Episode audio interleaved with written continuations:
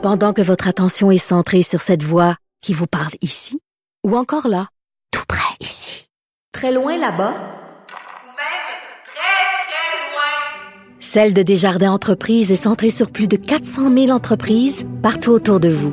Depuis plus de 120 ans, nos équipes dédiées accompagnent les entrepreneurs d'ici à chaque étape pour qu'ils puissent rester centrés sur ce qui compte, la croissance de leur entreprise. Sur Cube Radio. Martineau et l'actualité, c'est comme le yin et le yang. Impossible de les dissocier. De 10 à 11. Politiquement incorrect. Alors donc François Legault a dit non, il n'y aura pas de journée euh, nationale de lutte contre l'islamophobie. D'ailleurs, il se fait reprocher cette décision-là par certains lobbies. Nous allons en parler avec Steve e. Fortin, qui est blogueur Journal de Montréal, Journal de Québec. Salut Steve. Oui, salut, comment ça va? Très, très bien. Écoute, avant de parler de ça, avant de parler de ça, tantôt, en ouverture d'émission, je disais, je parlais de deux choses. Premièrement, François Legault qui dit, il n'y en aura pas de commission d'enquête publique sur les technologies de l'information. Ça me déçoit énormément. Et deuxièmement, il tente, il tente de minimiser le renvoi cavalier euh, d'un lanceur d'alerte. C'est deux décisions qui, qui me déçoivent, moi, de la part de la CAQ.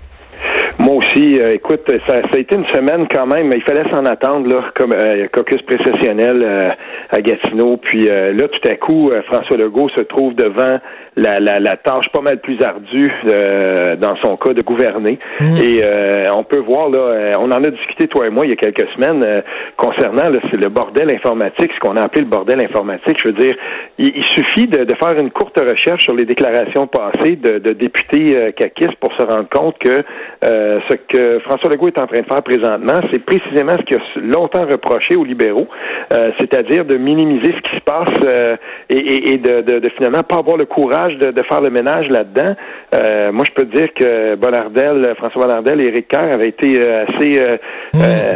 il avait été là, très incisif en chambre concernant, puis il demandait qu'on fasse le ménage là-dedans. Puis là, maintenant qu'ils ont les leviers du pouvoir, ben, on s'aperçoit, on dirait qu'on entend Jean Charest au départ quand il voulait pas tenir la commission d'enquête sur l'industrie de la construction. Ça me fait penser à ça. Puis je me dis, j'espère, j'espère qu'à un moment donné, euh, on va pas revivre encore cette, cette espèce d'alternance de, de, nouveaux partis qui gouvernent comme un vieux parti. Et, et c'est précisément aussi ce que ce que l'on reproche à François Legault dans le cas du lanceur d'alerte. Ben oui. Le texte de Patrick Lagacé ce matin, euh, je veux dire, euh, on, moi je, je, lis ça puis je me dis, ben voilà, voilà un nouveau parti qui gouverne exactement comme l'ancien parti. Puis c'est un peu plate dans ce cas-là. Un peu plate, tout à fait. Là, il a dit, bon, écoute, euh, il n'y en aura pas de journée euh, de lutte contre l'islamophobie. Toi, Steve, si je te disais, est-ce que tu es raciste? Je pense que ça te prendrait un tiers de seconde avant de me dire non. Lui, ça lui a pris trois jours, finalement, avant de dire, ben finalement, j'ai pensé à mon affaire, puis le Québec n'est pas islamophobe, parce que quand même, il y a eu un petit cafouillage, parce que euh, Mme Guilbeault semblait ouvrir la porte à une journée du genre. Ben là, il faut il faut, distinguer, à mon sens, là, euh, il faut distinguer deux choses. Est-ce qu'il y a de l'islamophobie au Québec?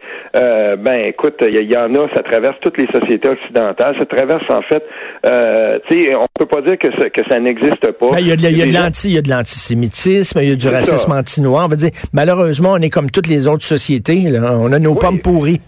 Ben exactement, mais de là à dire que on va prendre, euh, on, va se servir, parce que c'est un peu ça qui arrive. Là. Il, y a, quand même, il faut le dire là, euh, dans le concept de l'islamophobie, il y a aussi une, thèse politique qui existe. Puis euh, de, là à, dire, on va prendre, on va se servir de l'acte de, d'un, d'un type là, qui a commis un attentat, parce qu'il faut le dire, c'était un attentat.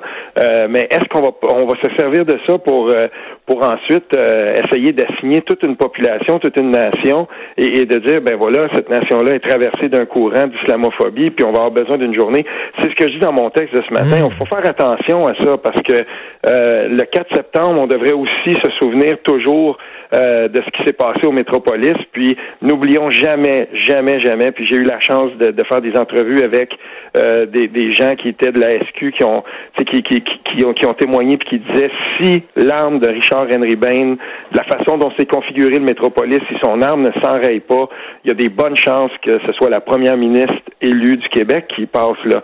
Parce que de la façon dont ça s'était passé, là, euh, je veux dire, c'est, c'est, on, on, est dans quelque chose qui a, qui a, qui a des proportions gigantesques. Est-ce que ça veut de dire la même que, façon que ce qui s'est passé à la mosquée? Est-ce que ça veut dire que le, Canada est euh, québécophobe?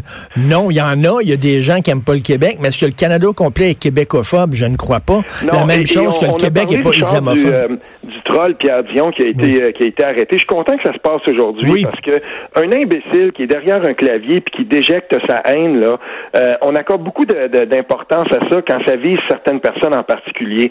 Mais moi je veux te dire une chose, des imbéciles comme ça, quand on est obligé de fermer des sections de commentaires dans le, ca- dans le Canada anglais parce qu'on traite de, de péréquation, on est rendu très loin. Puis ça je l'ai vu, on l'a vu ça. Puis il faut faire attention. Mais est-ce que toute la population canadienne anglaise, est-ce que tous les gens euh, qui sont contre le nationalisme québécois ou qui aiment pas le nationalisme québécois deviennent automatiquement des québécophobes? Ben c'est faux. Il faut pas faire ça. Puis il faut pas dire ça. Et je peux te dire une chose, pour avoir travaillé dans cinq provinces canadiennes différentes dans ma vie professionnelle, euh, s'il y a une chose que j'ai appris, c'est que le Canada c'est un voisin de choix. Et j'ai beau être indépendantiste, mais j'ai j'ai eu j'ai eu la chance de parler de mes convictions indépendantistes dans des places. T'as pas idée dans le Canada anglais, on m'a toujours accueilli dans le respect. J'ai eu des discussions des fois corsées, mais on est on est capable ici dans notre environnement de discuter de ces choses-là. Puis on, on se fera pas foutre en prison pour ça. Fait qu'il faut faire attention là. Et, Tout à fait, mais- de mais- difficulté moi avec ça. Mais Steve, si j'étais musulman, je Mhm. me poserais cette question. Comment ça se fait que Alexandre Bissonnette n'a pas été jugé pour attentat terroriste? Il n'y a pas eu d'accusation formelle pour attentat terroriste? Ah, tu le dis toi-même, puis tu sais, si ça, c'est pas un attentat, c'est quoi? Je veux dire, il a, il a- il a visé un groupe en particulier pour faire peur à une communauté en particulier, pour semer la terreur chez cette communauté-là. Moi, j'appelle ça un attentat terroriste. Ben, j'ai, j'ai- je me suis aussi demandé la même chose dans le cas de Richard Henry Bain. Comment ça se Oui. fait qu'on l'a pas jugé pour attentat terroriste? Et euh, semble-t-il, moi je suis pas juriste, là, je vais faire attention aussi, mais je vois là-dedans quand même certaines certaines similitudes, là, toute proportion gardée. Euh, tu sais, on, aurait pu, euh, on aurait pu dans les deux cas aller jusque là. On a décidé de pas le faire. Euh, tu sais, j'ai- je, je, ça là-dessus. Et moi, j'y vois. J'en ai, jamais eu peur de dire dans les deux cas que c'était des attentats, euh, des attentats politiques, des attentats terroristes. On, on, on, nommera ça comme on voudra, mais certainement, en tout cas, on dépasse, euh, on dépasse, si on veut, le spectre du crime. Euh, tu sais, je veux dire, c'est, euh, c'est pas un meurtre là, euh, tu sais, comme un autre meurtre. Là. On est là-dedans dans, Ben dans- oui. ou des meurtres. là. Tu sais, on est là-dedans dans vraiment dans le registre de l'attentat de gens euh, qui posent des gestes et puis euh, qui posent des gestes vraiment là pour créer, euh, pour créer la terreur, littéralement. Mhm. Donc moi là-dessus, j'ai aucun, euh, j'ai, aucune difficulté à, à désigner ces deux, euh, ces deux crimes-là ou ces deux attentats-là de, de cette façon-là. Euh, écoute, là, il se fait reprocher par certains lobbies musulmans de pas être à l'écoute, de manquer de sensibilité en disant je veux pas de journée nationale pour lutter contre l'islamophobie. Le problème, c'est qu'il a créé quand même des attentes, là, parce qu'elle semblait dire qu'elle était ouverte à l'idée, là, Madame Guilbeault. Oui, mais et, là, je vais, je vais même dépasser peut-être un petit peu ce cadre-là pour euh, euh, parler un peu des difficultés communicationnelles, les difficultés de communication d'un nouveau gouvernement. Euh, tu sais, je veux dire, on, on voit bien là que tout n'est pas complètement arrimé. Puis oui, il arrive parfois que euh, une personne puisse dire quelque chose dans un, dans, un nouveau gouvernement, créer des attentes par rapport à un dossier X. Puis euh, ensuite, ben là, le, le premier ministre, lui, il doit recadrer, euh, il doit recadrer le tout. Et on n'a pas fini euh, de, on n'a pas fini là dans cet axe-là parce que quand on va commencer à discuter du, du projet de loi de la laïcité, un des premiers projets de loi apparemment là, selon ce qu'on en sait, qui sera déposé euh, dans la nouvelle session qui, qui, qui va commencer. J'espère qu'on va aligner nos flûtes parce que euh, et ça dans tous les partis. Euh, à la CAC, il y a des gens qui sont qui- il y a plusieurs députés qui sont pas d'accord avec la avec la clause grand-père, mais il y en a d'autres. Sais, fait que il- à un moment donné, quand ça va être le temps pour euh, le gouvernement de présenter son projet de loi, ben il va falloir que les communications soient très très bien réglées parce que sinon on va avoir des dissonances. Et ce Ben que la ministre Guilbeault a fait, ben c'est justement c'est un c'est une dissonance là, en quelque sorte. Puis si euh, il y avait eu euh, une euh, si on veut là, une adéquation euh, préalable avec le bureau du, euh, du premier ministre, si on avait validé tout ça, ben j'imagine qu'avant de faire cette déclaration-là, François Legault, on a vu c'était quoi sa position, ben, j'imagine que cette position-là aurait primé, puis que Mme Guilbeault n'aurait pas eu à faire cette déclaration-là ou créer des attentes. Là. Écoute, je vais te parler maintenant du lanceur d'alerte. Là. Euh, Si tu travailles dans une entreprise privée, mettons moi puis toi, là, on travaille pour Québécois. Là. Mhm. C'est certain qu'on a un devoir de loyauté. sais. Je commencerai pas à chialer contre mon entreprise à longueur de jour, du matin au soir, puis du soir au matin. À un moment donné, si t'es pas mhm. content, sac ton camp. Bon, je peux comprendre ça, mais un fonctionnaire, euh, ta loyauté, elle est envers qui? Elle est envers le public que tu dois protéger et servir ou elle est envers ton employeur? Elle est envers, qui ta loyauté? Là, euh, ici, on une chose est certaine, là, on sait pas tout de ce qui s'est déroulé. Mm. C'est drôle parce que tous les jours, il y a un petit bout de tissu de plus, on décline un petit peu plus d'informations. J'ai hâte d'avoir le fin mot de l'histoire. Mais pour ce qui est d'un fonctionnaire, c'est vrai qu'il y a une loyauté envers son employeur, mais il y a aussi un devoir euh, de loyauté envers la population qu'il sert.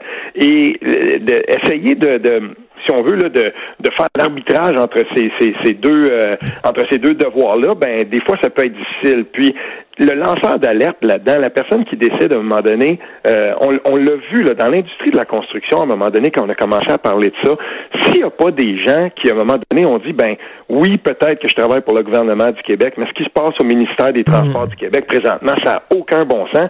Puis ma chaîne de commandement, euh, quand je vais dans ma chaîne de commandement, quand je vais voir mes gestionnaires, personne ne veut en parler. Ben c'est ça. C'est ça, parce que ton premier devoir, je pense, c'est bon, d'aller vers tes employeurs, vers ta chaîne de commandement, vers tes supérieurs et leur parler. Lui, ça a l'air, c'est ça ce qu'il aurait fait. Puis là, c'était silence radio. En deuxième recours, il est allé vers les médias. C'est ça que tu dois faire en deuxième recours. Mais il faut jamais oublier une chose, et, là, euh, on, va en venir à quelque chose qui, qui, qui, est un peu corollaire de tout ça. Si toi, tu es au ministère des Transports du Québec, si toi, tu es au ministère de l'Agriculture du Québec, puis que tu, tu, regardes dans la, chaîne de gestion, puis tu es rendu dans les sous-ministres, puis tu montes dans les hauts échelons de la fonction publique, puis que tu te rends compte que ces gens-là ont été nommés là, puis c'est des postes qui ont été éminemment politiques. Au ministère des Transports du Québec, il y a un, sonneur d'alerte qui voulait essayer de faire sortir quelque chose, alors que le, Parti libéral avait nommé des amis à des postes clés pour s'assurer que le couvercle saute pas sa marmite, ben, ils pouvaient pas rien faire. Puis ça, on l'a vu, c'est documenté, on sait que ça s'est passé comme ça. Donc, au ministère de l'Agriculture, quelqu'un comme comme ce monsieur-là, là, je veux dire, si je me souviens, si je me trompe pas, il est ingénieur. Euh, je veux dire, le, monsieur. Euh, ouais, c'est ça, il est agronome. Tu sais, le, monsieur, il fait pas ça de gaieté de cœur, d'après ce que j'en comprends. Là. Puis il essaie, il va voir sa chaîne de commandement, puis ça marche pas, puis il se dit, mais c'est contre l'intérêt supérieur de la population du Québec ce qui est en train de se passer là. Est-ce qu'on prend une décision en fonction des intérêts euh, mercantiles d'une compagnie privée qui a ses entrées dans... Tu sais, quand on est rendu là, là, euh, ben, il va falloir se poser la question puis c'est drôle mm. parce que tu suis, toi aussi, je le sais parce que je le vois, tu suis Annie Trudel. Hein? Oui. Puis quand on regarde le, l'information qu'elle qu'elle peut donner par rapport à ce que c'est que qu'être un lanceur d'alerte, euh, je veux dire, je suis pas d'accord avec tout ce qu'elle écrit Annie Trudel, mais il y a une chose, par exemple, les lanceurs d'alerte comme elle, comme Ken Pereira, euh, tous ces gens-là qui ont, euh, qui, ont, je veux dire, qui ont littéralement là presque jeté une bombe sur leur propre carrière professionnelle pour essayer de faire avancer les intérêts des citoyens. Faut les écouter parce que peut-être que ce monsieur-là dont on parle en ce moment, cet agronome-là, ça, ça, sera le prochain Annie Trudel. Ben oui, tout à fait. Écoute, est-ce que tu regardes le football dimanche, toi? T'es-tu un gars de football? Je suis un gars de football. Euh, je vais être avec euh, une gang de chums puis de, de, de, gars et de filles. On fait ça chaque année. Puis euh, pas que je suis le plus grand connaisseur de, de, football, mais j'aime bien j'aime bien quand même. Un fan des pattes ou un fan des pattes où tu te lèves à 3 heures du matin pour les détester? un peu comme les Bruins. J'aime pas les Pats, j'aime pas les Bruins, j'aime pas ce qui vient de Boston, moi. OK, merci beaucoup. Steve. OK, salut. Bon match. Salut, on s'en va tout de suite à la pause. Vous écoutez Politiquement Incorrect. Politiquement incorrect. De 10